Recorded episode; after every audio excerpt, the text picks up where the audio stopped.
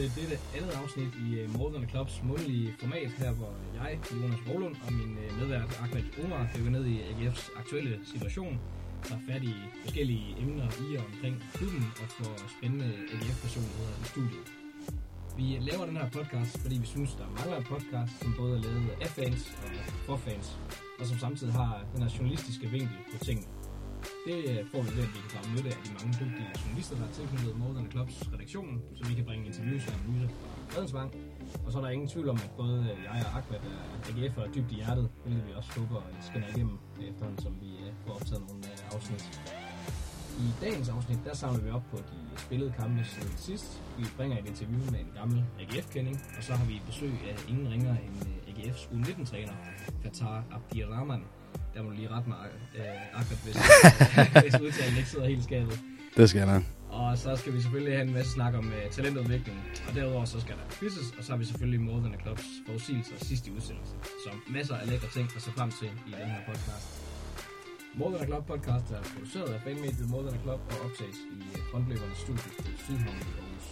Og lad os så komme i gang. Yes, og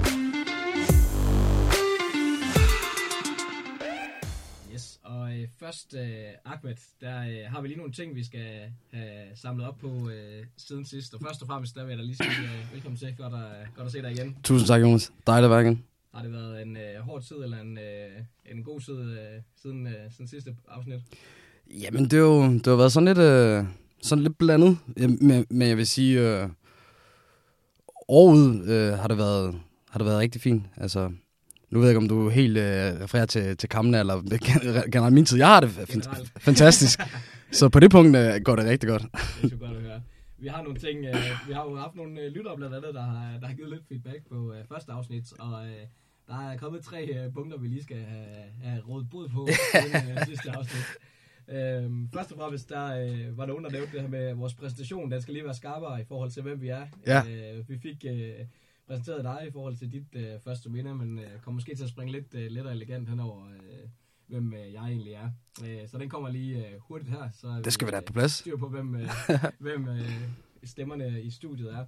Og øh, som sagt, mit navn er Jonas Rolund, og øh, jeg øh, har været øh, i øh, praktik og arbejdet i AGF's kommunikationsafdeling indtil øh, for et halvt års tid siden. Og nu er jeg tilknyttet Morgan Clubs øh, redaktion. Jeg er uddannet øh, journalist ned fra Syddansk Universitet og har også boet i, øh, i Odense.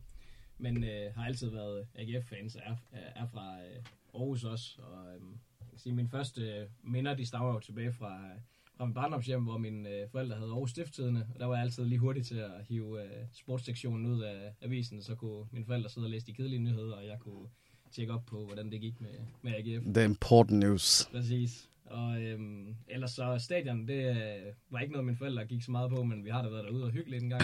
men det var egentlig først, da vi røg i første division i 2006, at jeg for alvor begyndte at komme på stadion. Det, er- Øh, det er der noget af en ilddåb. Fuldstændig. Der kunne man øh, nemlig komme gratis ind, øh, som hvis man Det er selvfølgelig rigtigt. 18, mener det var. Ja. Øhm, så der var meget gutterne tit øh, afsted faktisk til alle hjemmekampe, tror jeg, den sæson. Ja, Hvilken gang? Øh, Første gang, vi rykkede. Første gang, ja. I Ja. 2006 eller sådan noget. ja, Ja. præcis. Og øhm, ja, siden så har jeg også gået på højskole nede i Sønderborg, hvor man møder en masse fra de forskellige landsdele. Mm. Møder både Brøndby-fans, FCK og øh, folk fra Aalborg og Odense. Og det forstærker nærmest ens øh, fan-tilhørsforhold, at man øh, møder sine øh, modpoler på den måde, tror jeg. Ja, men det kender jeg selv til, der, der boede i Aalborg. Ja. Og mødte en masse OB-fans der. Ja, så bliver man lidt mere bevidst om sin egen øh, identitet i forhold til klub. Helt klart. Ja, det var, øh, det var lidt om mig, og, øh, og vi fik jo øh, lidt at vide om dig. Det kan være, du lige skal genopfriske øh, hurtigt din baggrund. Ja, jamen øh, som Jonas øh, startede med præstation som, så hedder jeg Ahmed Omar, øh, er 25 år gammel, øh, er lige i gang med kind of a sabbatår efter at være sociologistuderende i, på Aalborg Universitet, hvor jeg så i det her år øh, arbejder en, øh, en del og, og laver så det her podcast, og som har nogle andre kreative projekter på siden. Og så er jeg jo også selv kæmpe stor AGF-fan. Fortæl lidt historie om min første gang på stadion. Øh, der var helt lille i, i første og anden klasse, hvor vi blev inviteret i- som skoleklasse derover og hvor jeg så har været øh, AGF-fan lige siden på, på godt og ondt. For det meste lidt på, på ondt, men øh, det er heldigvis noget, der ser lidt bedre ud for tiden. Det går, øh, det går stærkt den rigtige vej, ja. Det var, øh, det var første øh, feedbackpunkt. Så har vi også øh, to øh, andre lidt øh, mindre ting kom så det vi. Fik vi op med stor nok entusiasme sidste udsendelse Ja, ja, ja. ja. sidste gang, så den skal vi give lidt mere øh, gas på. Øhm, og ellers så øh, vi går også øh, fået lidt tilbage omkring, at jeg var ved at tildele dig et halvt point for at komme lidt tæt på. Ja, og, og det, er det, er det har du fuldstændig rigtig ret i. Altså et halvt point, det, det går slet ikke. Og, og det er derfor, derfor er det jo kun på sin plads, at jeg får det hele point. Derfor øh, er det blevet besluttet i øh, vores etiske råd, at det bliver rundet ned til 0 point. Nej, for sag. så der står 0-0 mellem øh, Altså, og. Det er, disciplinær, det er jo et udvalg, der er værre end disciplinærudvalg i Superligaen, det her. Altså, fanden? Den har været igennem en grundig proces. Nå, lad os øh, komme videre. Vi, øh, vi har jo nogle øh, forudsigelser, vi lige skal have evalueret på. Der er spillet nogle kampe siden øh, vi sidst øh, optog. Vi har spillet mod Horsens, FCK, Sønderjyske, Lyngby, og så har vi spillet mod øh, Kolding i pokalen. Lige præcis. Og øh, vi kom jo med nogle øh, forudsigelser sidst, så dem skal vi jo selvfølgelig lige have samlet op på og se, øh, hvem der øh, kom tættest på, eller eventuelt ramte rigtigt. Ja. Øh, Hvordan har du tænkt dig at run it down? Ja, men jeg tænker, at vi, øh, vi lige kan opsummere, hvad vi, øh, hvad vi sagde sidst, og så lige Ja. øh, øh, sige, hvordan det gik. Og så øh, øh, til sidst øh, kan vi jo bare lige øh, tage nogle øh, key takings fra de her kampe. Helt sikkert. Hvis, øh, hvis vi starter med mine forudsigelser, jeg sagde jo 10 point på de her øh, fire Superliga-kampe. Jeg sagde en sejr over Horsens, en sejr over FCK, uafgjort mod Sønderjyske og sejr over Lyngby. Så meget optimistisk. Men, øh, og øh, Kolding øh, skulle også blive en øh, sikker pokalsejr. Ja, og hvor ser du, der, der var uafgjort? Det var mod Sønderjyske. Okay. Jeg havde, øh, Ja. jeg havde sat sig på en 2-2'er. Og øh, omvendt så havde du kørt en øh, lidt mere øh, mindre øh, optimistisk øh, strategi. Ja, lige præcis. Point på de her fire kampe. Sejr over Horsens, et point mod FCK, tre point mod Sønderjyske og et nederlag til Lyngby faktisk. Og så øh, Ja. sagde du også en øh, sikker sejr over Kolding i. Samlet set blev det jo faktisk til syv point, så øh, det, er, øh, det er sgu dig, der, der løber med sejren i den her omgang. Ja, Øh, men jeg synes også, den der Kolding-kamp der, min kommentar til det, den går også, altså, jeg er ikke overrasket, at det som det gør. Altså, øh, det, de problemer havde vi også sidste år. Øh, Det jo også det, fanformanden øh, Anja, hun øh, nævnte i sidste afsnit. ja, men øh, Man øh, aldrig ved, øh, hvad der sker i de her pokalkampe. ja, lige præcis. Det kunne, øh, det kunne godt være gået galt, især når Gramata, han, øh, jeg ved ikke, om han har været til en eller anden piratfest. Jeg ved ikke, hvad, altså. Altså, det er fandme heldig- heldigt for ham at få redeemet sig selv øh, i straffesparkskonkurrencen, for det så fandme ikke godt ud i en øh, ordinær spilletid. Altså, det var, det var opbagt. Det var næsten også til på at have været lavet tredje drop, Præcis. der var under benene på ham. Det var, øh, det var ubehageligt at overvære, når det netop var det punkt, man ligesom havde. Nu kunne man krydse den af, har vi fået en sikker sidste skanse. Så går han ud og laver sådan en kamp. Præcis. Og man tør næsten ikke at tænke på, øh, hvilket møgfald der har været, hvis det var fra, fra, fra det, det store offentlige AGF-fanskare, hvis, øh, hvis det var Eskelin, der har lavet de fejl der. Nej, det, er jo- det er selvfølgelig også noget, man kan, kan overveje. Ja, det kan man tænke lidt over. øh, Ja, præcis. Nå, men øh, hvis vi, øh, vi nu går vi bare lige kampen øh, sådan øh, hurtigt igennem. øh, Hvad, øh, hvad kan vi tage med fra de her kampe? Er der noget, du sådan har bidt mærke i, i løbet af den her periode øh, i klubben eller i kampene? Altså, jeg vil først og fremmest sige, at øh, det er der helt klart, og det er der i form af, at øh, forskellen til, til tidligere er, at vi øh, efter i første, øh, sidste sæson har sådan rigtig startet på den her bølge, vi er nu øh, i form af øh, sådan etableret som tophold i, i øh, Superligaen, så havde vi det stadig et stort problem med at, at få sejrene mod, mod, mod de hold, som mere eller mindre var, hvor vi mere eller mindre var forhåndsfavoritter, og, og hvor de var givet som pligtsejr til start med. Og det, det er jo sådan noget, vi har vendt siden da. Vi har fik en ret sikker sejr mod, mod Horsens derhjemme øh, på GF på 3-0. Og så havde vi så lidt op og bakke i første halvleg mod Lyngby, hvor vi kom tidligt bagud, men ellers kommer vi stærkt tilbage. Og så kan man også sige, øh, en, en, en kamp som Sønderjyske, altså, det, altså man kan heller ikke helt sammenligne med sidste sæson, for Sønderjyske er jo helt klart blevet et helt andet hold, under guldglæn. Øhm, men jeg vil også sige, det kunne, det kunne sagtens være en kamp sidste sæson, vi, vi kunne have tabt. Øh, og så kan man så diskutere om, der, om øh, omkring øh, nogle af de der straffes, straffesparkskendelser, der skulle have været eller ej. Men øh, alt alt vil jeg i hvert fald sige det som det første, at, at vi får de sejre, vi skal have. Ja, altså øh, FCK øh, øh, Fischers fald kampen. Ja. Det var jo øh, det var også øh, en, man godt kunne have fået i hvert fald et point i. Ja, lige præcis, lige præcis. Øh, Så havde vi også lige, øh, vi fik lige udskudt øh, den her optagelse af podcasten, så vi har jo spillet mod FC Midtjylland også i øh, weekenden. Det blev så også til et øh, nederlag. Øh, var der noget, du, øh, du blev mærke i den kamp? Jamen faktisk øh, noget, igen, det, du også lige nævnte der før, med at øh, det var også en kamp, vi mindst godt kunne have fået et point i. Øh, jeg synes egentlig, vi i længere perioder spiller, spiller bedre end FC Midtjylland. Øh, de, de har bare øh, marginalerne i form af for eksempel, altså Gabriel laver jo en, en fantastisk redning øh, 1-0-målet, som desværre bliver, bliver opfanget og sparket ind. Øh, og så er jeg slet uheldig med, jeg ved ikke om det er helt dårligt målspil, det ved jeg aldrig, når, det, når den går gennem benene på en, som det gør på 2-0-målet, men igen en kamp, der, der sagtens går gået vores vej, øh, så, så altså, var rimelig bitter efter kampen, men, men, men nu, når vi kommer til det punkt nogle dage efter, så er jeg faktisk optimistisk over, at, at det andet, som jeg vil sige, jeg har bemærket, som er rigtig godt øh, ud for de her kampe, er, at vi på en eller anden måde har formået at holde momentum. At vi ikke bare efter en rigtig god øh, periode er, er faldet ned i en kurs, som man tidligere har set os før, at vi har opholdt øh, niveauet. Øh, så på det punkt er jeg helt, helt vildt tilfreds. Ja, så større øh, stabilitet. Jeg har også noteret mig, øh, det man både kan være glad for, men også øh, lidt nervøs for måske, det er den der Mortensen afhængighed, øh, der også er blevet skrevet om inde på vores øh, hjemmeside, at øh, han nu har han scoret øh, 6 mål i 9 Superliga-kampe og lægger op til, øh, til mål, og er jo i det hele taget en, en ret vigtig øh, spiller for os, må man sige. Selvom altså, Helenius gør det jo udmærket, når han kommer ind, men det er bare en helt anden karakter, øh, Mortensen jo. Øhm, Helt vildt. du om, om ham og hans øh, rolle på holdet? Altså, øh, det er jo fedt at have en vigtig spiller. Jeg er selv bare lidt nervøs i forhold til den der, hvad hvis han lige går ud med en skade, eller øh, er vi for afhængige af ham?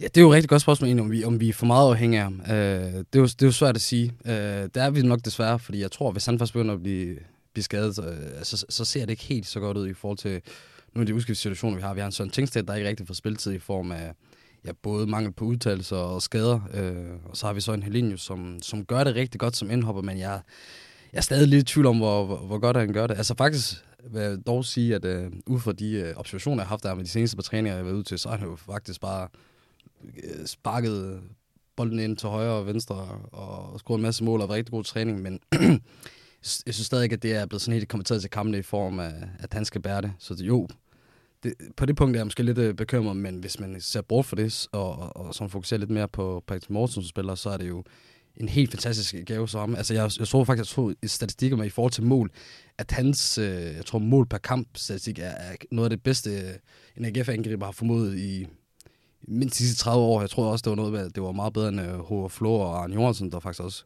skulle en masse mål på, på ikke så mange kampe. Øh, så på det punkt, altså bare på, på det målgivende punkt er han jo en kæmpe force, men også generelt øh, som leder og, og det mentale øh, altså evnen, øh, styrke, han har, det, det bliver også rigtig godt ekspliceret øh, efter han blev udtaget til den her landskamp her, hvor han ikke spiller og kommer så dagen efter til Kolding og spille på pokalkamp og får lige præcis noget af, det, noget af en kontrast. Øh, og kommer bare ind og præsterer og, og, og scorer et mål igen. Øh, så det, det er en, en, en mand, der er så vanvittigt undværlig for det hold på, både på det sportslige, men også på, på andre punkter. Ja, et af, et af PC's øh, gode køb, må man sige. Det må man sige. Yes, jamen øh, lad os øh, lad, lad evalueringerne ligge der, og så øh, synes jeg faktisk, at vi skal gå videre til et øh, nyt segment her i podcasten, øh, som jeg har valgt at kalde, øh, Hvordan går det med dig? og øh, det var fordi i sidste afsnit, der havde vi Stefan Petersen som modperson i vores øh, quiz. Og vi fandt ud af, at han øh, spiller i øh, første divisionsklubben øh, HB Køge i dag. Han er fyldt øh, 35 år. Og øh, jeg tænkte også lige op på kampstatistikken med AGF, og han spillede altså 225 kampe for os og scorede øh, 35 mål. Mm. Så han, øh, han nåede øh, den her milepæl på over 200 kampe. Øhm, men øh, jeg har fået en lille snak med ham om hans øh, AGF-tid og hans forhold til klubben i dag. Så det synes jeg lige, vi skal, vi skal prøve at høre. Yes. Det er Jonas. Hej Jonas. Fedt, at, øh, at, øh, vi lige kunne få fat i dig her. Øh, ja. Først og fremmest, kan du lige give en status til alle AGF-fans derude i forhold til, hvad du, hvad du bedriver tiden med i dag? Sidst der var du med i vores quiz, hvor du hvor svaret jo var, hvad din beskæftigelse var i dag, og det var at være spiller i Køge. Ja. Øhm, kan du give en lille brief på, hvordan det, hvordan det går derovre? Ja, men det, jeg er jo stadig spiller, fordi jeg har kontrakt til, til næste år, ikke? Og, øh, og så står jeg sådan lidt nu og, og skal finde ud af, om jeg skal fortsætte med at spille, eller om jeg skal øh, stoppe karrieren. Men øh, jeg er sådan ikke helt nået dertil, hvor jeg er klar til at stoppe. Så jeg tænker egentlig, at øh, hvis vi kan blive enige, og jeg måske fortsætter et halvt år mere. Øh, Ja. øh, fordi jeg skrev jo, den kontrakt, jeg har nu, det er, det er en halvårig. Så det, det er sådan meget, jeg synes egentlig, det var meget øh, fint at skrive et halvt år gangen, sådan for at se, om, hvordan kroppen har det, og om jeg spiller, eller om jeg bare sidder på bænken. Jeg, jeg er heller ikke interesseret i at sidde øh, et år på bænken. Nej. Så, så synes Hvad, jeg, hvad, er din, meget... øh, hvad er din rolle i øh, truppen nu her? Jamen, jeg har egentlig spillet alle, alle kampe. Ja. Øh, jeg har ikke spillet fuld tid, men øh, jeg har startet inde i, i alle træningskampene. Ikke, ikke i vokalen, men øh, ellers har jeg spillet. Så det har faktisk været okay. Det jo har været en, en, en eller det er en hård første division i år. Så der, der har været nogle, nogle hårde kampe og sådan noget, ikke? Men øh, Ja. jo, så længe at jeg ikke har ondt, og at øh, jeg sådan føler, at jeg stadig har min fart og sådan noget, så, så synes jeg, det er sjovt. Ja. Hvad er det? Det er 35, du er i dag. Har lige haft fødselsdag, og det, ja, ja, lige ja, tillykke med det. 35. Ja, tak. Uh, hvordan, øh, hvordan er det kommet i stand, du endte i, øh, i Køge? Du har været lidt øh, rundt i de danske klubber øh, efter øh, du kom til AGF i 2010, ikke? Og så Jo. øh, sluttede i 17. Ja, og så røg jeg til Silkeborg. Peter Sørensen var i Silkeborg på det tidspunkt. Mm. Så der, øh, der skete faktisk det, de sidste øh, år i AGF, der skrev jeg kun etårige kontrakter. Og jeg vil gerne, efter at have fået børn, og sådan finde ud af, hvor, eller finde et sted, hvor jeg kunne være længere tid, sådan så jeg, der var lidt mere ro på. Øh, så, så det blev Silkeborg. Mm. Og, øh, og kom dertil, og så havde øh, det første år i Superligaen, øh, fik ikke særlig meget spilletid. Øhm, og så det andet år, da vi rykkede ud af Superligaen, så spillede jeg ret, ret meget i, i første division der, ikke? Og, jeg, og endte med at rykke op med holdet igen. Øhm, men så skete der så nogle ting på, på hjemmefronten, der gjorde, at jeg blev nødt til at, at flytte tilbage til Sjælland. Jeg blev skilt fra min kone, Ja. og, og hun Og flyttede tilbage. rykket til- Ja, og så var det sådan, ja, jeg kan sgu ikke spille det over et år mere, og så undvære drengene. Det synes jeg lige var, Ej, hvor gammel er dine, øh, dine børn? børn? øh, de tvillinger, de, de er fem i dag. Ja, okay. Altså, det er, det er selvfølgelig fedest at være, være tættest på. Ja. Øhm, hvis vi ser øh, tilbage på din øh, AGF-tid, øh, det var lidt en turbulent periode, øh, man kan sige i forhold til nu, hvor det, hvor det går ret godt. Øh, når du husker tilbage på din AGF-tid, hvad er det så for nogle øh, følelser, der ligesom øh, kommer frem omkring klubben og den tid? Jamen, det er jo, selvom det var øh, en, en, en svær tid, øh, rent fodboldmæssigt, og også øh, med, med, med nedrykninger og øh, sådan ret meget kaos, faktisk, alarm øh, omkring, så, så var det jo min bedste tid, i, jeg har haft altså som fodboldspiller. Det var, mens jeg var der. Også, også min Mhm. længste tid. Altså, øh, der, hvor jeg har følt mig allerbedst tilpas, og sådan bedst øh, haft de øh, de bedste bekendtskaber og sådan, altså det var Aarhus er jo, når jeg sidder her nu, øh, kan jeg sidde og savne Aarhus. Øh, men øh, jo, altså sådan rent fodboldmæssigt, så vil jeg jeg ønske, at, der, at det havde været anderledes, at vi ikke har haft to nedrykninger. Fordi Ja. ja. øh, det har jo også påvirket min karriere øh, i en ikke så god retning måske. Altså man ved jo aldrig, hvad der kunne have sket, men jeg tænker, at jeg har haft bedre forudsætninger, hvis vi ikke havde spillet hvis vi ikke har rykket ned de to gange, ikke? Og Ja. lidt, lidt ligesom at have spildt øh, to år i første division, hvor det jo egentlig var, jeg var egentlig var i en alder, hvor det var der, det egentlig skulle tage, Ja, tage fart. Ja. Hvad var dine øh, overvejelser dengang I, øh, I rykkede ned, hvis vi tager øh, den første oprykning? Øh, og var der nogle forskelle i forhold til anden gang, vi så rykkede ned? Jeg synes jo at faktisk, at begge to, at de var lige hårde. Man kan sige, at den første var jo, altså, det var jo det vildeste. Altså, at jeg skifter fra Nord, FC Nordsjælland af til, til AGF, og, og, og, på det tidspunkt, da jeg begynder at snakke med AGF, der ligger de nummer et i Superligaen, jo, ikke? og så øh, skifter jeg 1. 1. januar, og så rykker vi ned om sommeren. Ja, Øh, og det var jo slet ikke en del af planen. Altså, det var jo, jeg var jo helt over at flyve over og skiftet til AGF. AGF har for mig altid været et kæmpe klub, ikke? Mm. Øh, og jeg synes jo, det var, og det var det jo også, et, et kæmpe spring at gå fra, ikke fordi øh, FC Nordsjælland øh, ikke er noget, eller ikke var noget på det tidspunkt, men med at komme til et, et, et, et stort stadion, hvor der var, øh, der var fyldt på stadion, da jeg kom til. Altså det var ja. kæmpe forskel fra, fra Farm Park på det tidspunkt. Øhm, men også bare sådan, de spillere, jeg, jeg kom til at spille med, var sådan lidt, var, var nogen, man havde set. Jakob Poulsen, der, der, der spillede på den hold. Øh, Martin Jørgensen, Gravlund, alle sådan nogle spillere, som man havde set i fjernsynet, ikke? Som, øh, også selvfølgelig havde jeg havde spillet imod for, for, for min tid i Nordsjælland, men stadig det. Det var sådan lidt mere, der var lidt mere over det. Øhm, ja.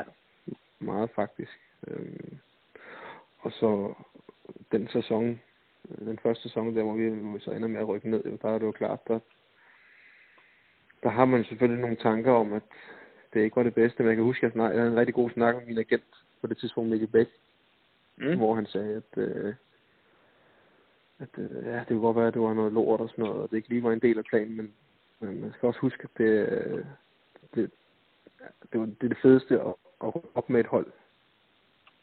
Ja, Øhm, og så man kan sige, med, med, med AGF på det tidspunkt, de beholdt jo også hele holdet. Altså, det var jo kun, nærmest kun Jakob Poulsen, der røg. Ellers så, var, så prøvede de jo at holde, holde fast i den trup, der var der, fordi de gerne ville tilbage i Superligaen så hurtigt som muligt. Så du havde ikke overvejelser der, eller det var i hvert fald ikke oplagt for dig, at du også, øh, eller at du skulle rykke derfra? Nej, ikke sådan. Altså, hvis jeg skulle have tænkt lidt mere på mig selv, så, så havde det måske været bedre for mig at, at øh, komme videre. Men på den anden side, de, de satte jo så meget på, at, øh, at, at, at rykke op igen. Og øh, hvis I nu har solgt 5-6 spillere, og jeg ikke er dem, så kan det godt være, at jeg tænkte, okay, det, det bliver ikke særlig fedt. Men det der med, at de virkelig øh, bare ville tilbage med det samme, og så tænker jeg, så, så, så, så, så, så gør vi det jo. Altså, men, øh, uden at vide, øh, jeg tror, der var noget interesse på det tidspunkt for mig, øh, men ikke noget, jeg har hørt noget om. Så, så og, og jeg lige skiftet skal også tænke, det er sådan lidt, man, man har været der i været fire, fem måneder, ikke? Altså, så, så er det ikke sådan, at man bare, bare er klar til at skifte igen. Altså, Nej. Selvom hvis man så skulle, det er nemt at sidde og sige bagefter, at det må nok have været bedre for mig ikke at spille første division. Øh, ja, som rent karrieremæssigt i hvert fald. Ja. Ja. Hvad med, hvordan med, øh, med, øh, med og, ja, hvis vi bare ser på, øh, på medspillerne, er der, er der nogen, du vil fremhæve, hvis du skal, skal se tilbage på din, på din AGF-tid som de bedste medspillere? Ja, der er mange. Jeg synes, der var mange gode spillere. Der var også mange unge. Altså, der var, der var, det var helt vildt sjovt, fordi at da jeg kommer til klubben, der, er vi på, øh, der skal vi på to træningslejre. Vi skal først på en øh, sådan familietur faktisk til øh, La Santa Sport. Og det var jo perfekt for mig som ny spiller at komme ind der og, øh, og virkelig lære mine medspillere og også, deres familie at kende. Mm. Øhm, og der, der kan jeg allerede mærke, at jeg, jeg, jeg føler mig sindssygt velkommen også. Men der er jo, jeg er så heldig, at øh, bo øh, ovenover Benny Feilhaber, så mig og ham, vi har vi får jo et sindssygt godt venskab. Øh, så øh, jamen, egentlig, jeg havde det egentlig godt med alle. Altså med, også med Fred Krabbe. Han er jo også en rigtig god kammerat i dag. Mark Howard ser, ser jeg ikke så meget. Han bor i USA nu, men øh, jeg snakker med øh, et par gange om måneden. Øh, og Benny. Øh, og Jakob Poulsen har lige været på besøg øh, Nå, her i Solrød okay. faktisk, og overnattet. Ja. Så det, men så var der jo, altså, Kravlund, kæmpe, kæmpe spiller, altså. Det kunne jeg forestille mig både ja. på og, og uden for banen.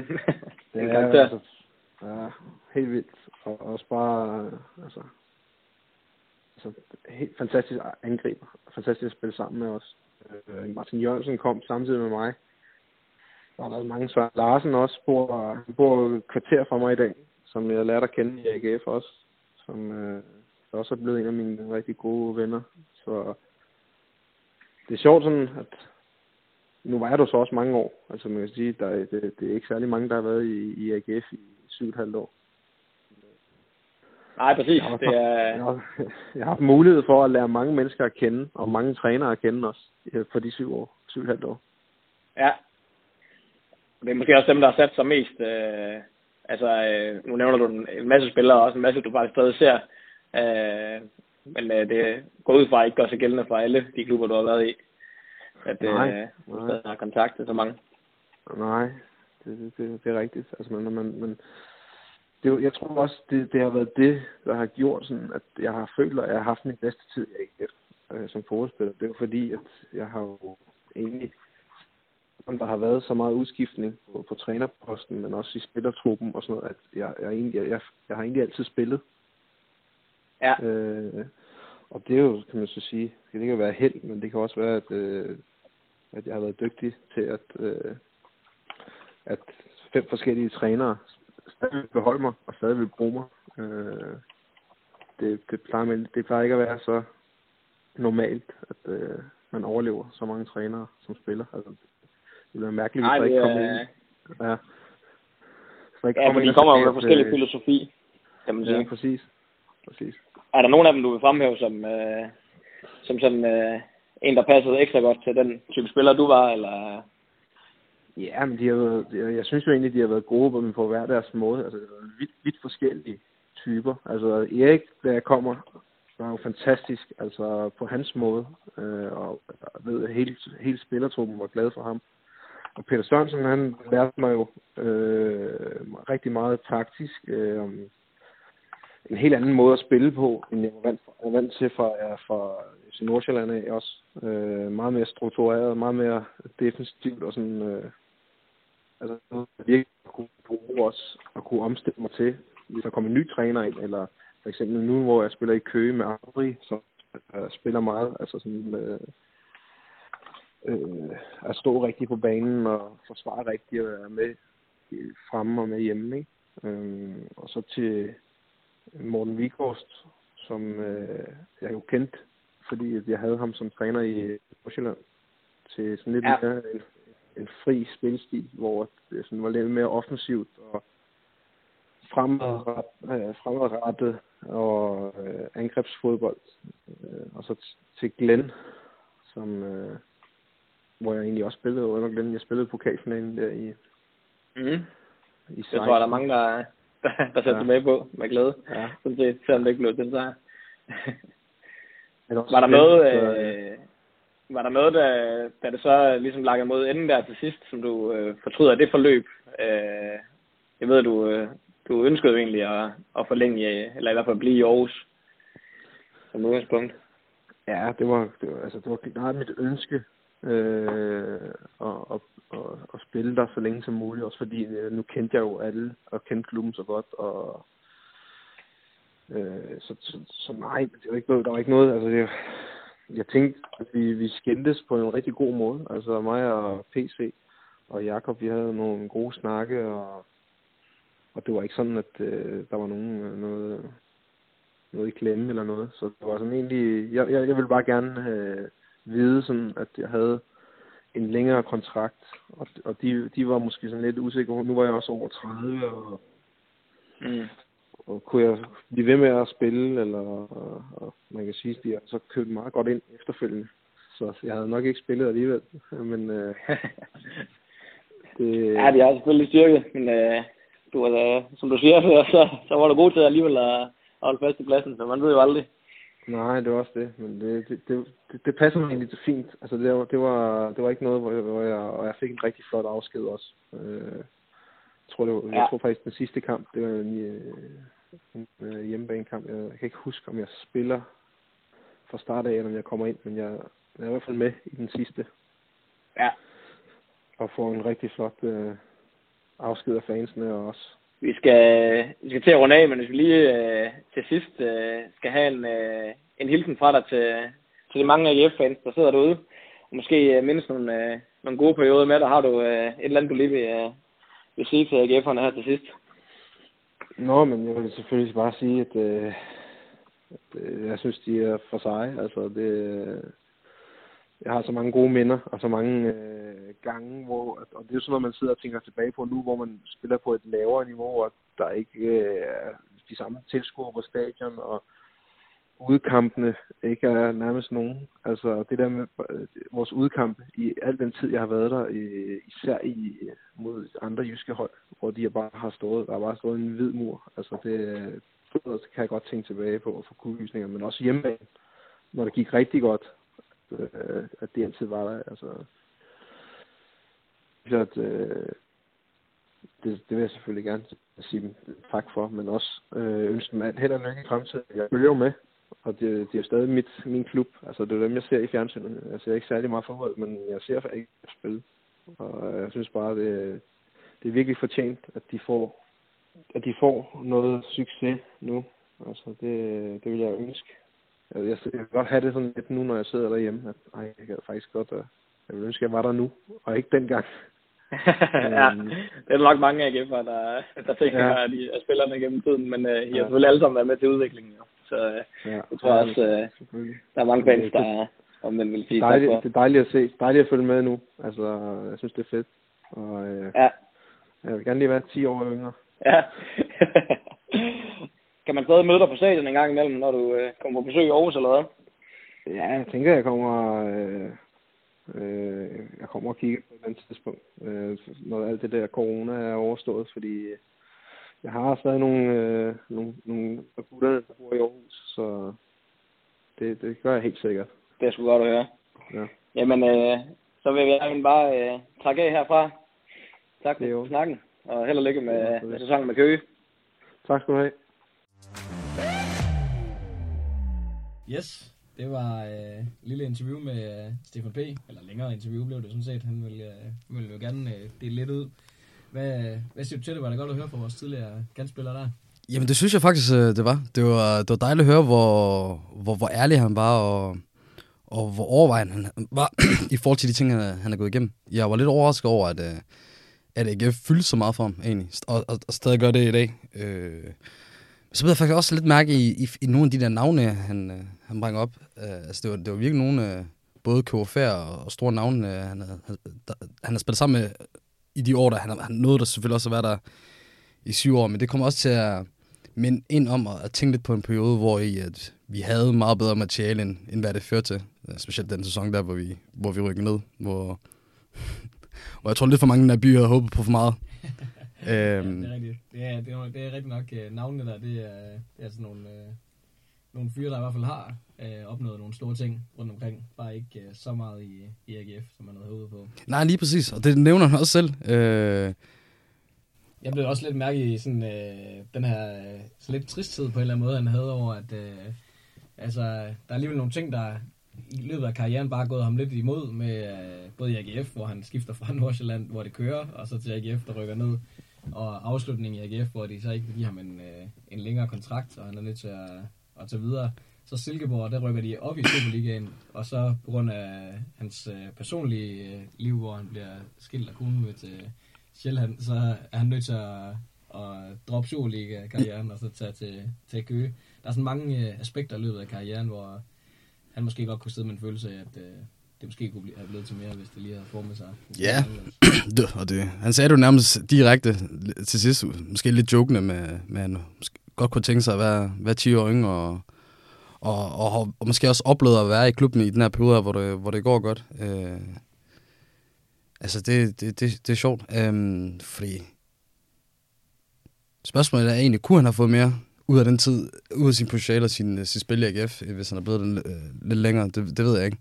Nej, Men, øh, det, det er umuligt at, at spå om selvfølgelig. Jeg synes bare, det var interessant, at, at, øh, at det er sådan, ja, det er ikke alle karrierer, der bare øh, kører en vej op hele vejen. Altså, Nej, slet ikke. Altså, der er alligevel en, men men dejligt dejlig forfriskende, at øh, han er meget så ærlig omkring det, og, og, og gerne vil dele ud af sin frustration og så videre. Altså, det vil jeg give ham en kæmpe stor kado for.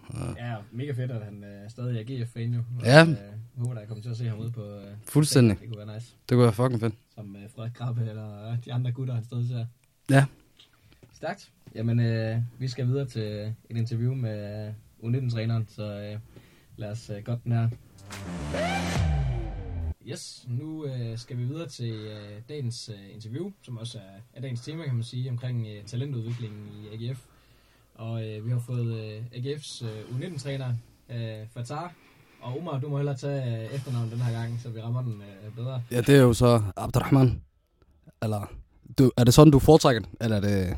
Det er helt som Hafs. Uh, Abdirahman, Abdirahman, det er jo den rigtige måde, men uh, det dansker siger Abdirahman. Ja, præcis. Jeg, jeg, jeg har det også, kender det også meget for, for mit andre navn, som er Ahmed, når man udtaler det, men der er der heller ikke nogen, der kan... Det, det, folk ender jo bare ud med at sige Ahmed, så jeg faktisk... Også der, jeg tror, at Ahmed kommer fra, så...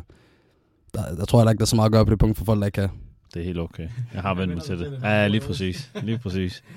Ja, stærkt. Velkommen til i hvert fald. Tak skal du have. Hvis du kunne, øh, kunne kigge forbi. Du har lige fortalt, at øh, jeg er fri, øh, vi optager en onsdag. Ja. Øh, det er jeres fridag.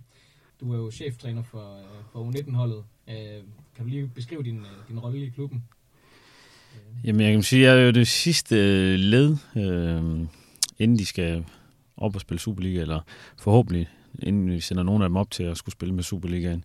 Så man kan sige, det er den sidste transitionsdel, der er. Øh, man kan sige, alle de andre trænere har så lavet alt forarbejde, så jeg skal egentlig bare lige pushe dem til det, det sidste stykke.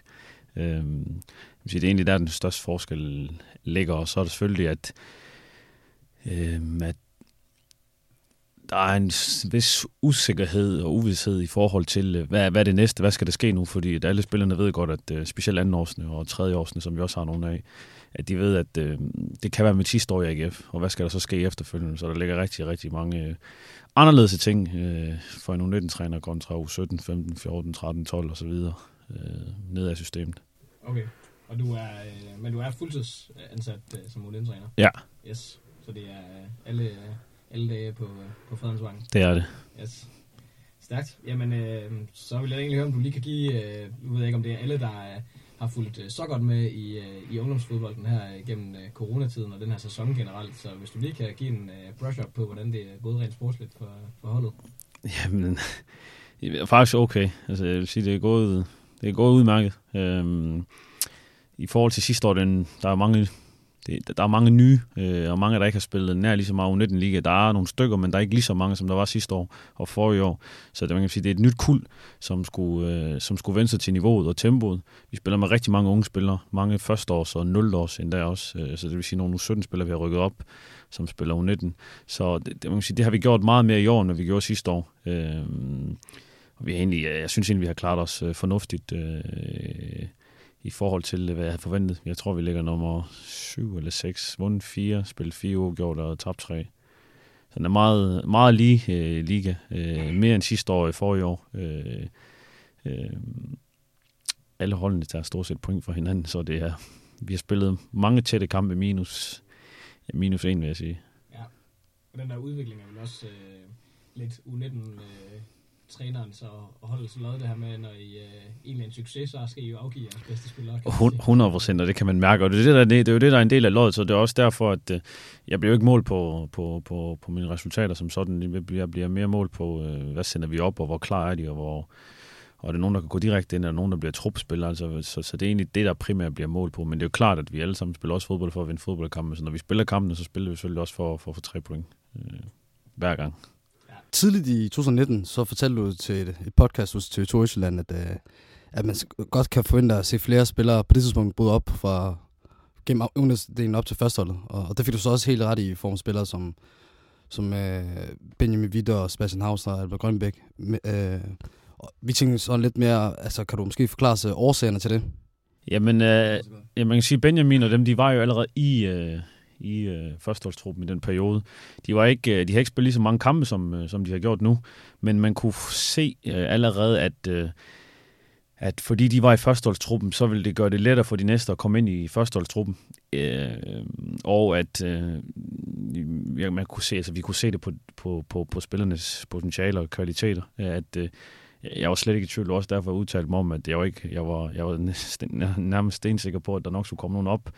Og øh, jeg tror, den største forskel ligger i, at øh, spillerne er meget mere robuste, øh, mere mentalt klar til det tryk, der venter. Øh, jeg bare se Albert Grønbæk, den måde, han, øh, den måde han, han gik ind til det øh, i hans par første kampe. Og det overrasker mig egentlig ikke, fordi at jeg synes, det er mere og mere den øh, mentalitet, jeg ser ved de spillere, vi sender op øh, igennem systemet. Øh, så det overrasker mig egentlig ikke. Men er det, kan, kan der så noget at gøre med nogle gange, at man måske er heldig med, med, med en rigtig god generation, og også andre gange være, være rigtig uheldig med, at der måske ikke kommer så meget godt op for, for, de, for den, en vis given generation? Jeg er en kyniker, så jeg tror ikke så meget på held som sådan. Jeg tror på, at hvis med ens arbejde er struktureret og, og godt, og der er kvalitet over det, jamen så burde en by som AGF størrelse altid, have nogle, øh, altid kunne sende nogle spillere op. Øh, og så er det jo klart, at jo bedre førstehold bliver, og det kunne man jo se med inden øh, Albert og Mikkel Lassen kom op som de, som de seneste to nye, jamen at niveauet stiger, og det gør, at kravene til os ungdomstrænere bliver større og større i forhold til den kvalitet, vi sender op. Så der bliver stillet større, større krav til os, og det gør, at vi også er nødt til at kigge på, hvilke, me- hvilke mekanismer er i spil, øh, hvor er det, vi skal sætte et ekstra tryk på. Øh, så struktur og øh, vedholdenhed, og så vi hele tiden kigger på øh, har en god dialog med, med, med staben i Superligaen i forhold til, øh, når de så op og træner med, øh, hvor de mangler noget, hvor de skal have lagt på. Øh, det synes jeg bliver bedre og bedre for, for år til år. Hvordan øh, arbejder I? Nu siger du, det bliver, det bliver bedre og bedre. Øhm, der var jo sådan noget, den, den hvide tråd, der blev lanceret engang, og altså hvor, hvor meget øh, ensrettet er øh, holdene op gennem øh, AGF-systemer nu? Ja, vi har haft mange, vi har haft mange hvide tråde, 1,3, 1,5 og 1,7. øh, men øh, jeg vil sige, at vi kom langt med det. Øh, og det er jo klart, at du ændrer jo altid en lille bitte smule nuancerne i, øh, i, øh, i, i spillestilen. Øh, men jeg kan sige, fra, fra U10 til uh, U19, der er der en fast, uh, en fast spillestil. Uh, både metodisk og, og formationsmæssigt øh, og træningsprincipper. Øh, der, er det, der er det fuldstændig ens. Klart, U19 er lidt mere fleksibel. Vi skal ikke spille 4-3-3, fordi at øh, det er det sidste år, og at vi gerne vil vi vil gerne have, at det er så fleksibelt som overhovedet muligt, fordi at de skal være klar til det, der venter dem i Superligaen. Det kunne jo være, at øh, nogle gange har David spillet 4-4-2 eller 4-2-3-1 og, eller, og 4-1-4-1. Så, så der skal der være en vis fleksibilitet i forhold til U19-spillerne. Øhm, men ellers så resten, det er samme formation 4-3-3, og der er en periodisering, som vi skal følge, og det, det er fra U19 og hele vejen ned igennem. Okay, fordi der er vel også et, et, et salgsaspekt sådan set i det, at øh, man også gerne vil, vil sælge talenter. Hvis de kun er opdraget til at kunne spille øh, 4-3-3, så taber man måske nogle øh, potentielle købere. Det ved jeg ikke, øh, hvor meget det, det spiller ind i, for mig, er det, for mig er det ikke så meget formation, der afgør det. For mig er det meget udtrykket principperne, der er i det. Øh, og jeg synes, de principper, vi har øh, sat i værk, og som egentlig er en videre, videre kan man sige, videre, videreførelse af det øh, arbejde, man lavede tidligere. Øh, nogle tidligere talentchefer, LNK og, og nogle af de gamle også, som var der. Det er egentlig, vi har egentlig bare bygget videre på nogle af de ting der, og så har vi så sat os fast i information 433.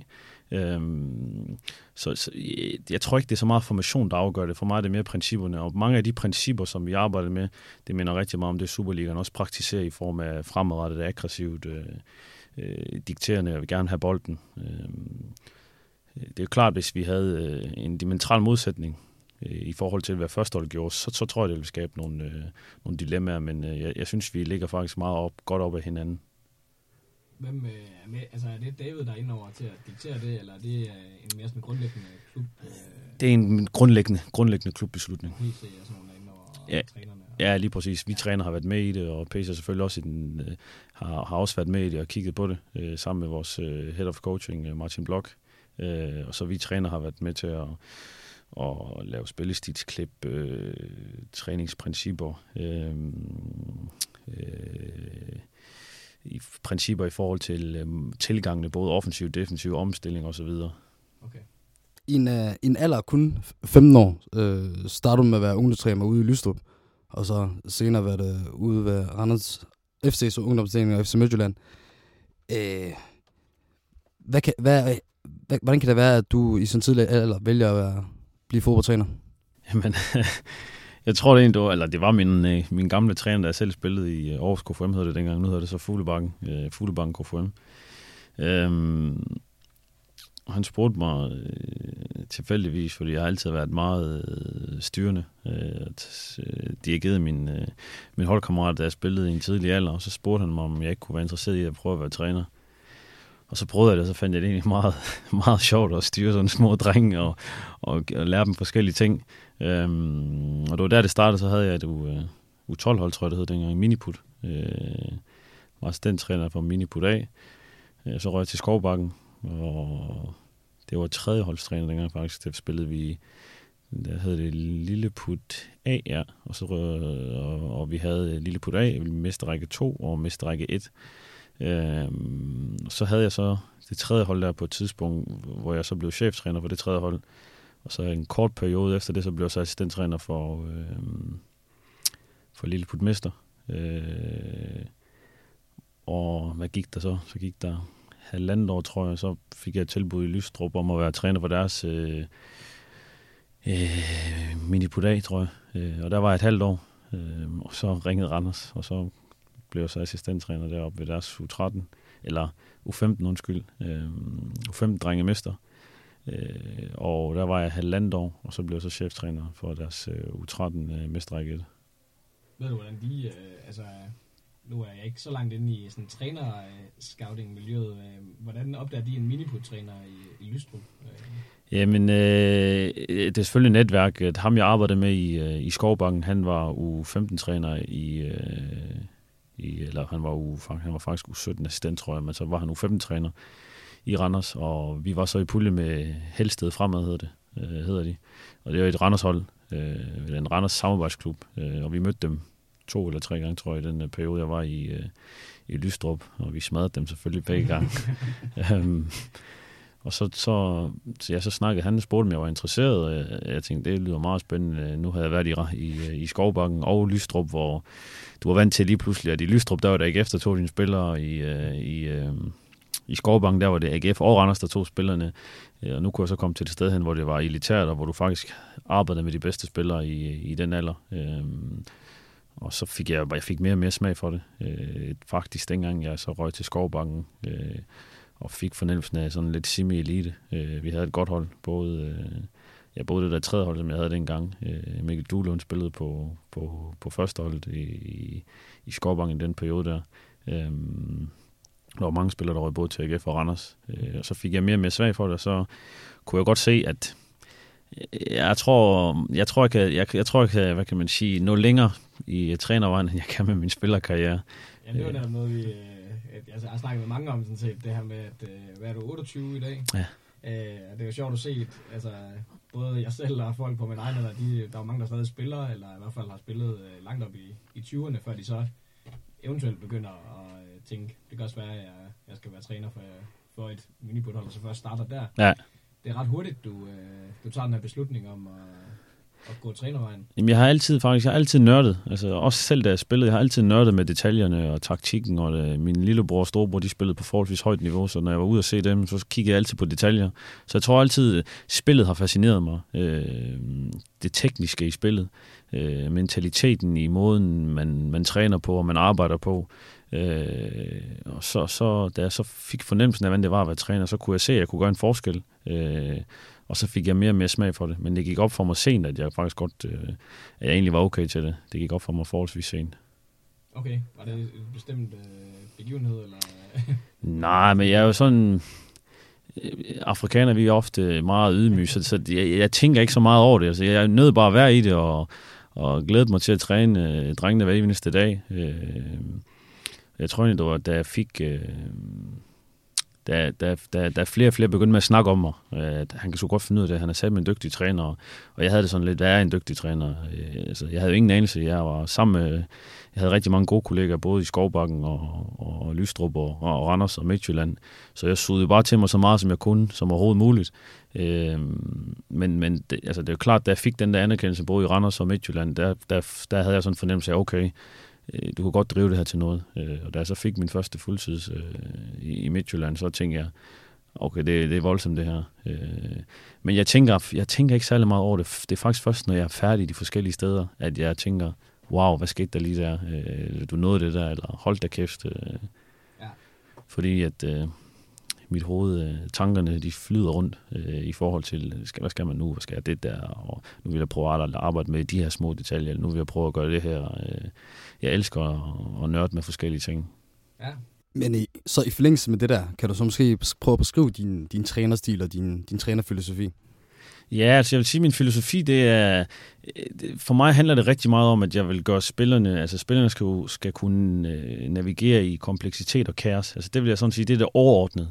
Formationsmæssigt, så er det klart, jeg har nogle favoritter, men det er ikke sådan, jeg låser mig fast. Der er meget pragmatisk. Jeg kigger på, hvad har jeg af materiale at arbejde med, og så sætter jeg en stil ud fra det. Men overall, så vil jeg have, at mine spillere skal kunne lære at, at navigere i kompleksitet og kaos, fordi fodboldspillet, det, det, det går stærkt, og der er forskellige nuancer, og man skal kunne være omstillingsparat hele tiden, så jeg vil have, at mine spillere øh, kan kunne navigere i, i kaoset. Øh, og med, med ordet kaos, så mener jeg ikke, at det er bare bang, bang, bang, bang, for nogle kampe er ikke bang. Nogle kampe, der står modstanderne i øh, lavt lavet og parkerer bussen. Øh, hvordan finder vi så løsninger? Hvad gør vi der? Der handler det meget om den intelligente spiller, de intelligente typer, øh, både på bolden og uden bolden. Øh, jeg vil sige, det er sådan overordnet min, øh, min, øh, min øh, filosofi. Min ledelsesstil, den er meget... Øh, jeg er meget direkte. Jeg er meget, meget ærlig. Jeg siger tingene, som det er. Jeg tror også, det var, det var, øh, da jeg kom fra Randers til AGF, det var også et kulturschok for, for, for den første årgang, der fik mig, fordi at, øh, at de var ikke vant til, at, at tonen var så direkte. Men jeg er meget ærlig, og jeg har et tæt forhold til mine spillere. Det er klart, det er vigtigt for mig, det er, det er mennesket. Øh, øh, så, så det handler jo om, at der er en relation inden, at, øh, inden at, at du er hård, eller, eller at du stiller krav. Øh, og når, når, hvad kan man sige, når tilliden er der, jamen så, så kan du så begynde med at stille større og større krav. Øh, og rollen i dag som fodboldtræner, i hvert fald min rolle, det er jo mere psykolog, end det er egentlig at, at være fodboldtræner, fordi jeg skal gøre dem klar mentalt til det næste. Øh, fodboldmæssigt, der, der er det små nuancer, jeg skal arbejde med, men det er meget det mentale, i hvert fald for 19-spillere. Du har sådan en assistent på 19-holdet, ikke? Jo, jeg har to. Ja, okay. Som øh, også hjælper med de sportslige ting. Ja, helt sikkert. Du kom fra, øh, kom, sagde du, du kom fra Randers til AGF. Du var også forbi efter Midtjyllands øh, ja, lige præcis. Så det var lidt frem og tilbage mellem de to, og så til... Ja, øh, jeg var Randers, og så Midtjylland. Og så var jeg et år igen i Randers, hvor jeg blev, hvor jeg, hvor jeg så også... Jeg, det, det, det, første gang, jeg tog til Randers, det var ikke fuldtid. Det var, hvad kalder man sådan noget... Øh, Ja, lige præcis. Ja. Øh, og så anden gang, det var så fuldtid. Øh, og så, så, så kom jeg så, så tog jeg så til AGF efterfølgende. Okay. Jeg, jeg kom lige til at, til at tænke på, altså, nu har jeg lige set uh, den her Tottenham-dokumentar, der hedder All Nothing Tottenham på, på HBO, øh, hvor Mourinho er meget fokus, og nu ved jeg jo godt, at du uh, er Chelsea-fan. Og jeg synes, at mange af de ting, du nævner, der er, er, er meget uh, nogle af de uh, værdier, som Mourinho går meget op i. Er han en træner, du, du er meget inspireret af? Ja, han er, he, han er en af dem. Han er helt sikkert en af dem. Øh, Jamen, jeg, jeg, jeg, jeg synes, der er mange fantastiske typer. Altså, der er jo ikke, man kan jo ikke, man kan jo ikke øh, man kan ikke glemme øh, Klopp, Bielsa. Øh, mange af dem afstammer fra Bielsa, Simeone, øh, Guardiola. Altså det er... Jeg tror, jeg vil, jeg, jeg vil ikke låse mig fast på en bestemt, men jeg synes, der er dyder for forskellige, ja. de forskellige typer af dem, som jeg synes er helt fantastiske, øh, som er meget inspirerende, øh, og som jeg helt sikkert øh, tager noget fra. Hvordan, hvordan øh, går du ind og, og kan lære, eller tage nogle af de her ting øh, fra enkelt men øh, det, det er jo meget type, øh, typemæssigt. Altså, de har jo hver deres, deres stilart i form af øh, den måde, de praktiserer deres fodbold på. Også deres, øh, det er klart, ledelsestil ser man ikke nær på så tæt hold, som, øh, som selve analysen af deres, af deres holds måde at spille på. Men så kigger jeg på, når Guardiola, den er jo en af verdens bedste, hvis ikke den bedste til at possession-delen, så kigger man jo på, på på nogle af tingene der i forhold til, hvordan han løser forskellige øh, presformer. Øh, Simeone i forhold til hans forsvarsspil, Mourinho i forhold til det taktiske. Det var den seneste kamp, hvor de slår City.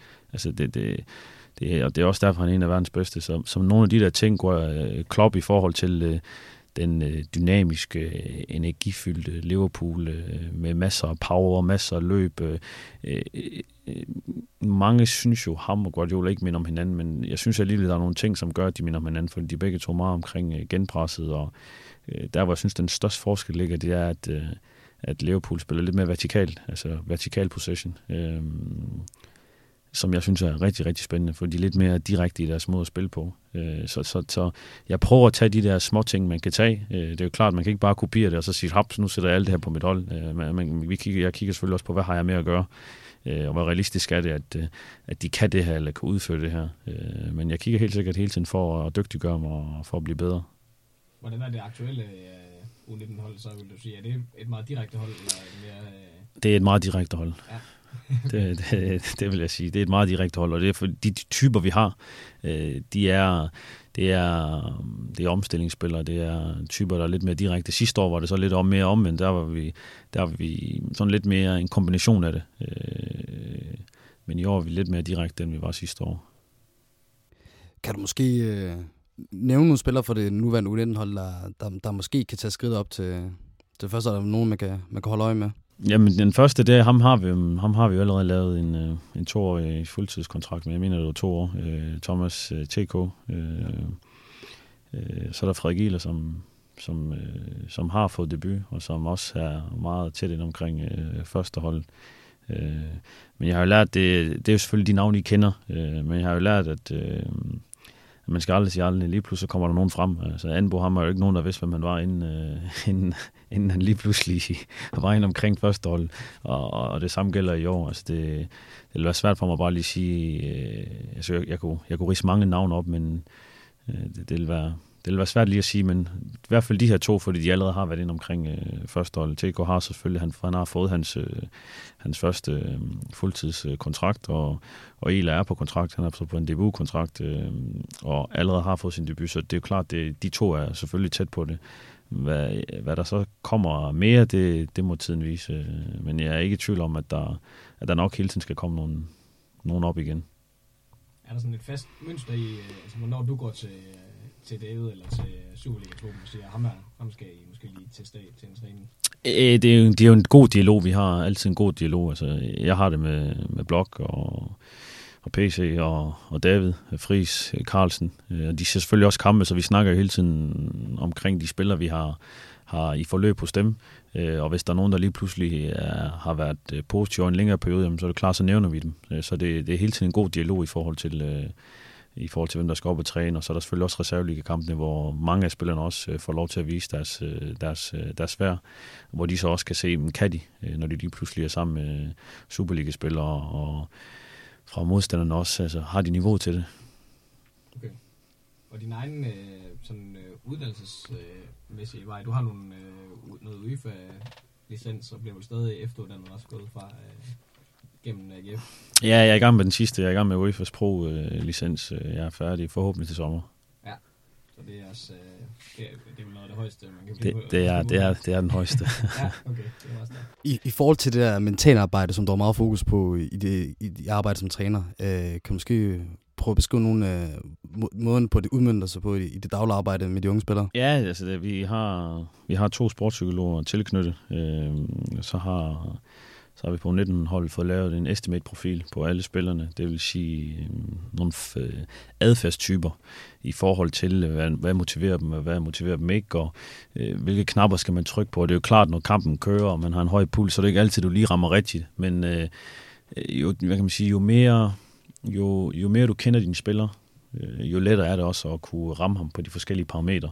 Øh, og så arbejder vi med de forskellige ting. Øh, nogen bevidst, øh, Albert Grønbæk sidste år bevidst, øh, prøvede jeg at prikke til gentagende gange for at få ham ud af hans comfort zone. Fordi at jeg gerne ville have, at han skulle være klar til, hvad der ventede ham. Øh, for jeg var ikke i tvivl om, han nok skulle komme op. Øh, Mikkel Lassen, det samme, nogle af de der typer. Så, så det er egentlig også for at øh, og hvad kan man sige, gøre dem klar til det næste, det tryk, der er på Aarhus Stadion. Øh, og, og det er derfor, at øh, øh, noget, af det, noget af det, der gør mig allermest glad, det er egentlig at se, når spillerne får chancen, og når spillerne så spiller kampene, præsterer havsen og så videre. Altså mange af de unge præsterer lige nu, og gør det rigtig, rigtig godt. Det viser også, at de har en vis robusthed, øh, fordi øh, kvaliteten er ikke så meget i tvivl om. Det er meget oppe oven i hovedet i forhold til, når de så skal derind, og når de er lige pludselig i et Superliga-miljø, jamen choker de, altså nervøse og bange, eller tur de sætte sig selv på spil, og vi vil gerne have spillere, der tur sætte sig på spil, fordi når, når de spiller kampen ind på Aarhus Stadion, så, der, så, så, så bliver der stillet krav, og der skal de være klar til at kunne håndtere de der ting.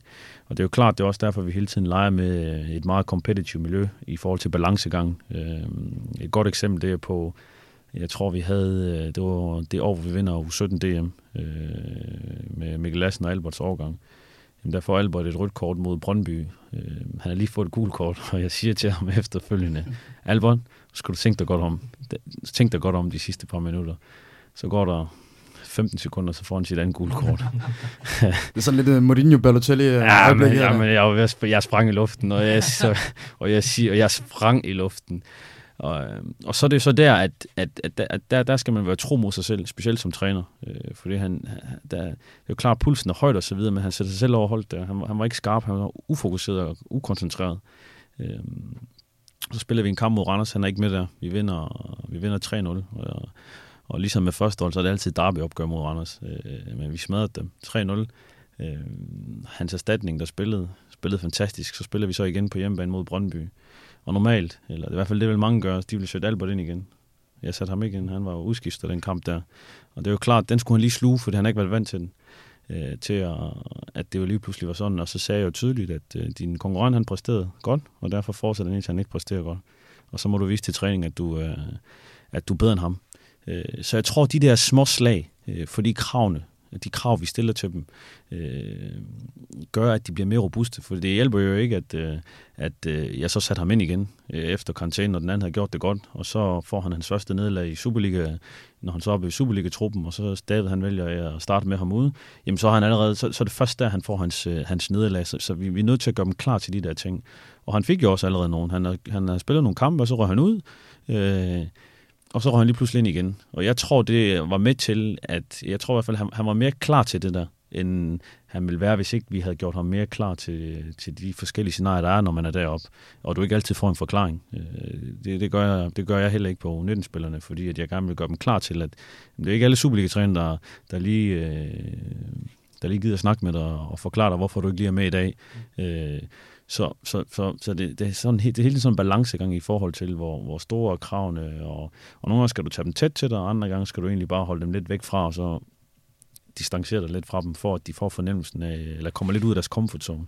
Øh, det, det, det synes jeg er vigtigt, at vi ikke altid er inde i vores comfort zone, fordi når vi er inde i vores comfort zone, så, så, så, så stagnerer vi lidt. Fordi så turde vi gå ud af vores kom- så turde vi ikke at gå ud og prøve noget nyt. Og jeg vil gerne have spillerne er så meget ud af deres comfort zone som overhovedet muligt, således at de er klar til de forskellige ting, der opstår, både uden for banen og på banen, øh, og gøre dem robuste. Øh, ikke kun som fodboldspillere, men generelt som mennesker, fordi vi alle sammen får nederlag i livet. Og hvis man ikke har prøvet det, fordi man bliver borget, så tror jeg, så tror jeg personligt ikke på, at man når langt i livet, hverken som fodboldspiller eller noget andet efterfølgende. Så det er lidt en øvelse faktisk i også øh, for dit vedkommende, at det er jo nemmere selvfølgelig bare være at lade, lade dem der nu gør det godt, spille hver gang. 100. Men der kan godt være en fordel i øh, at lade dem starte ud en gang. 100 procent. Gøre sådan nogle ting, for øh, ikke øh, at lade dem bare øh, køre igennem. 100 procent, og det, og det, kunne, det kunne være så simpelt, at jeg sætter, vi laver nogle hold til træningerne, og jeg sætter ham over på taberhold, eller det hold, som jeg ved, vi tabe, øh, for at se, hvordan, reagerer han. Mm. Øh, peger han ud af, eller kigger han faktisk ind af, gør han sit bedste for at hjælpe de andre, eller tænker han bare, fuck alle andre, øh, jeg kører det på min måde. Øh, så, så, så, så, så nogle små ting leger vi altid med for, men det er jo klart, at han, han er nødt til, at der, der er nødt til at være en vis balance. Det hjælper ikke, at du gør det ved en spiller, der er knækket dig ned i forvejen, for så knækker du ham endnu mere og sætter ham længere ned i hullet. Så det skal være sådan en fin balance i forhold til, hvornår du gør de forskellige ting. Og vigtigst af alt, at spilleren han ved, øh, at, at der er en tillid, og han ved, at du tror på ham. Øhm, hvis vi tager det op på lidt øh, højere niveau end øh, ned på selve holdet, hvordan, øh, nu træner I jo, I har jo et ret fuldtids øh, setup også, øh, spillerne, de får også øh, øh, fuldtidstræning nærmest. Øh, er det sådan i alle Superliga-klubberne, og hvad skal der til for, at talentsekretæren i AGF ligesom øh, kommer op på et endnu højere niveau? Det er jo klart, at øh, flere og flere klubber øh, bruger flere og flere penge i forhold til talentudvikling. Øh, og det, kræver, det gør jo også, at øh, kravene bliver større og større. Jeg synes egentlig, vi er, vi er, vi er godt på vej. Øh, og kvaliteten på de spillere, vi sender op, synes jeg også bliver bedre og bedre. Øh, men det er jo klart, at nu mødte vi FCK her senest, og det er måske, måske dem og Nordsjælland. Jeg tror, den seneste licensrangering, øh, øh der kom, der var Nordsjælland i toppen af poppen. Øh, FCK var lige nedenunder. Altså, nu møder vi FCK, de har nærmest øh, et større, et større, et større team, end øh, en Superliga har, end vores Superliga har. Øh, men for mig handler det ikke så meget om...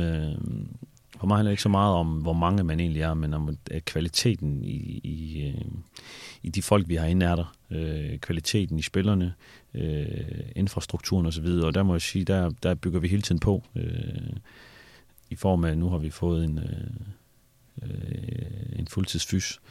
Øh, før havde vi en fuldtidsfys, øh, og en, eller før havde vi en, en deltids fysisk træner og en deltidsfys. Nu lige pludselig delt op, så vi har en fuldtidsfys, og vi har en øh, fuldtids øh, fysisk træner.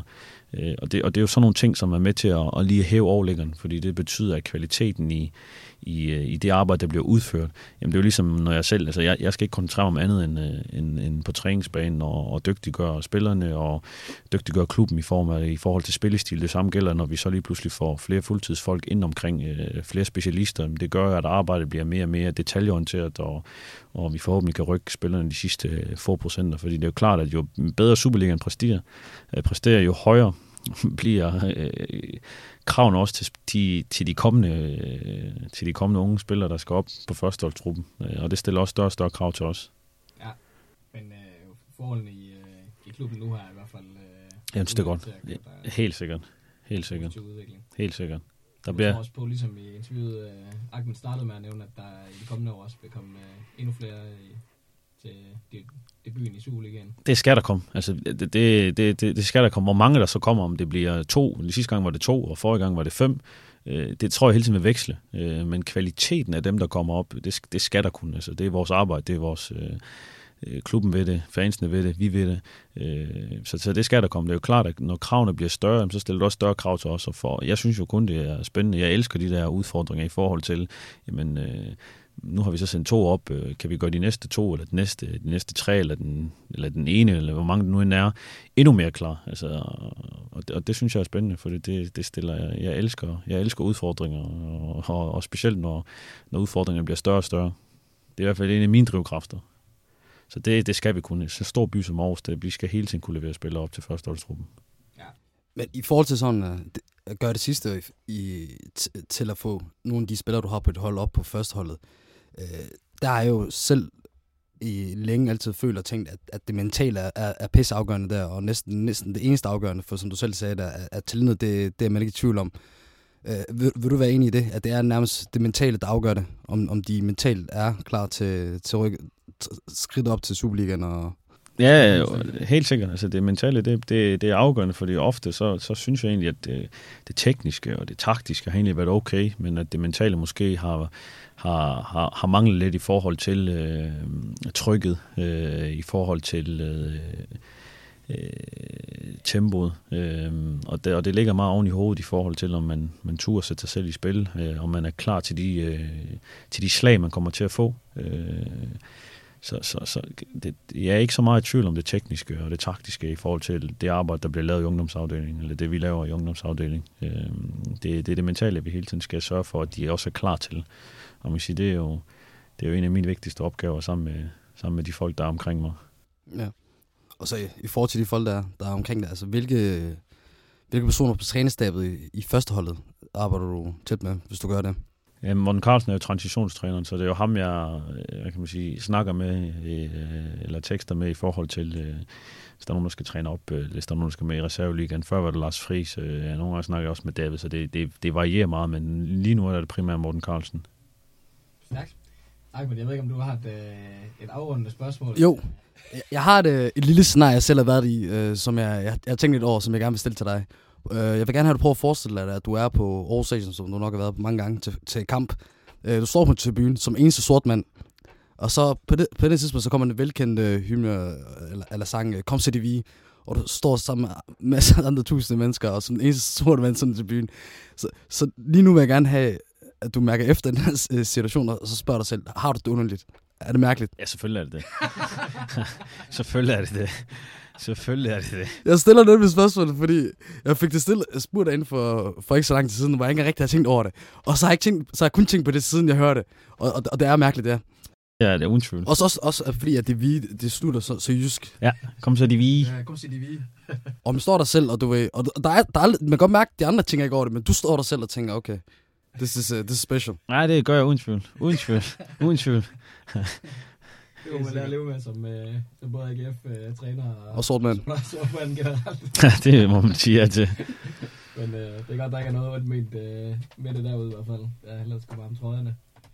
Nå, jamen, øh, Fatah, det var, det var fedt at få lidt øh, indsigt i, øh, i ungdommen. Jeg kan lige spørge til allersidst, om der er noget ja. øh, øh, mål for den her sæson for, for holdet.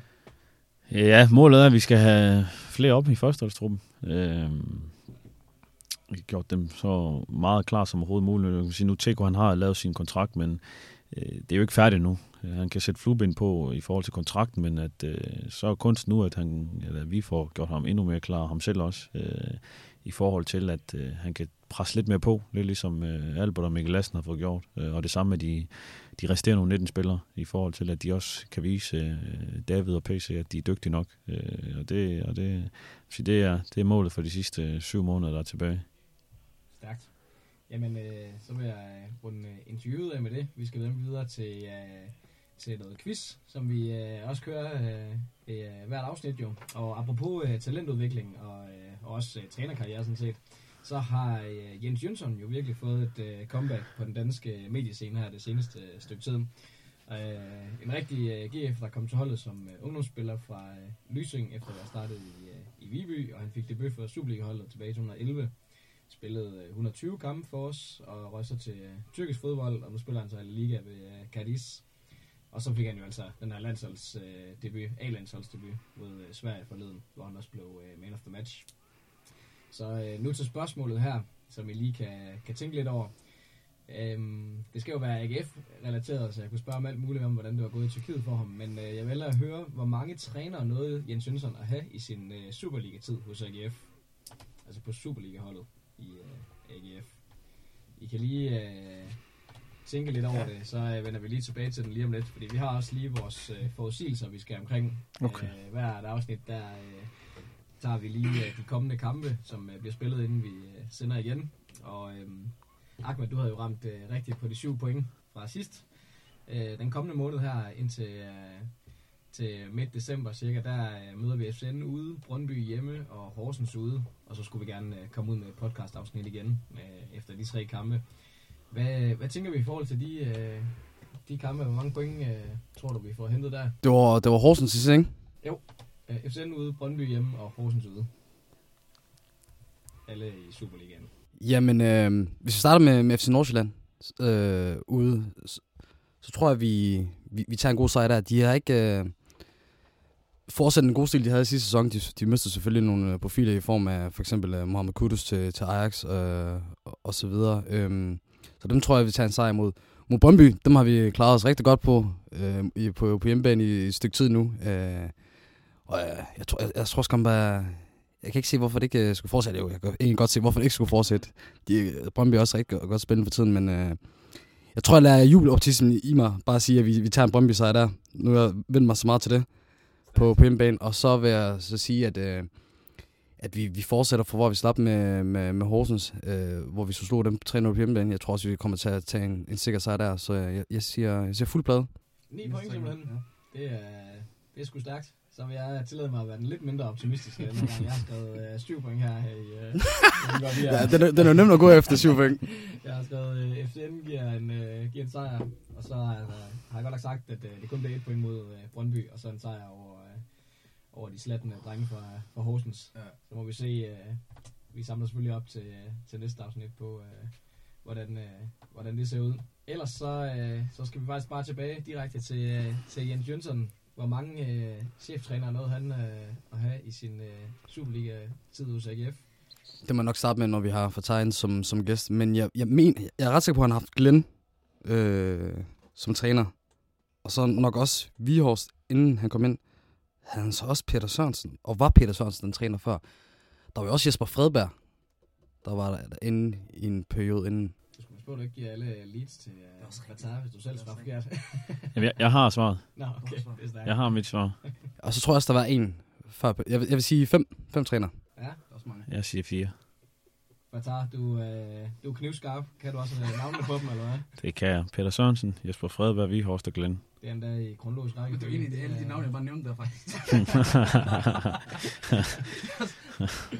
Ja, det er stærkt. Du nåede også... nok havde styr på det på forhånd. Ja, det havde jeg. Det havde jeg. ja, hvornår var du selv, du startede i AGF? Det var vel 15? 15, ja. Ja, så du nåede også at arbejde lidt sammen med i hvert fald Glenn. Glenn gjorde jeg, og ham arbejder også sammen med i, uh, i Midtjylland, så jeg kender Glenn rigtig godt.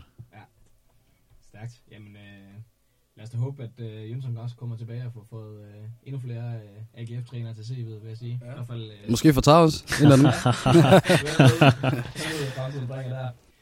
ellers så skal vi bare lige runde af med, øh, med nogle anbefalinger, eller hvis I har nogle, øh, nogle ting, øh, jeg kunne godt tænke mig at høre dig egentlig, Fatar, om der er nogle øh, AGF-relaterede øh, ting, man kan, kan man komme ud og se? Jamen, jeg skulle, jeg skulle lige til at sige, at det, der er faktisk ikke engang, vi spiller, vi spiller i Lyngby på lørdag, og så, så er vi done på 19. Øh, så spiller u 15 og u 17 i Nordsjælland, men det er også udbanen, så det, ja, det er i hvert fald fra u 15 17 det er det primært ikke segment, jeg er omkring.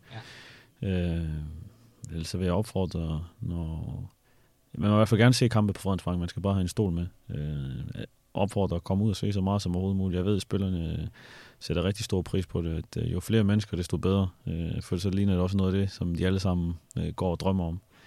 Øh, der er gratis øh, adgang til U19, er der ikke det? Der er, der er stensikker gratis adgang til U19. ja, men øh, stor anbefaling. Kan man følge øh, holdene på noget sociale medier også? Egentlig? Ja, man kan finde øh, ind på AGF Talent. Øh, der kan man følge, øh, ja faktisk helt fra U10 til U19. Der bliver der postet forskellige ting i forhold til kampe, resultater, øh, en positiv historie. Øh, der, der kommer der alle mulige forskellige ting ind. Okay. Fedt. Det skal man kigge på. Har vi noget at reklamere med? Jamen det har vi da. Vi har da More Than Clubs uh, en hjemmeside, så har vi uh, selvfølgelig Facebook, ligesom vi uh, snakkede om sidst, også uh, under More Than Club. Og så er der jo altså uh, kommet en nyhed i, at vi har fået en uh, fotograf tilknyttet, så vi får uh, fede billeder ind, og derfor har vi uh, fået gang i vores uh, Instagram. Så den uh, vil jeg helt sikkert anbefale folk, uh, der lytter med her. Så. Jeg skal bare gå ind og følge og like det hele, hvis ja. man er tip-top øh, opdateret med, med AGF og nyder det hele. Præcis. Og det samme på Twitter også selvfølgelig, det er også bare uh, More Than a Club. Så øh, det, må, det må være det for den her gang. Det tænker jeg. Tak, for, øh, tak fordi I lyttede med. Så skal vi lige huske at råbe, øh, kom så det vi, med øh, ordentlig øh, vilje. Så øh, skal vi bare tage den nok, ja, hvad? Kom så det vi! Kom så det vi! Kom så det vi! det er sgu godt, drenge. Godt at se uh, to uh, mørke mænd sidde på. det var egentlig bare derfor, du fik os at råbe sådan. Fuldstændig.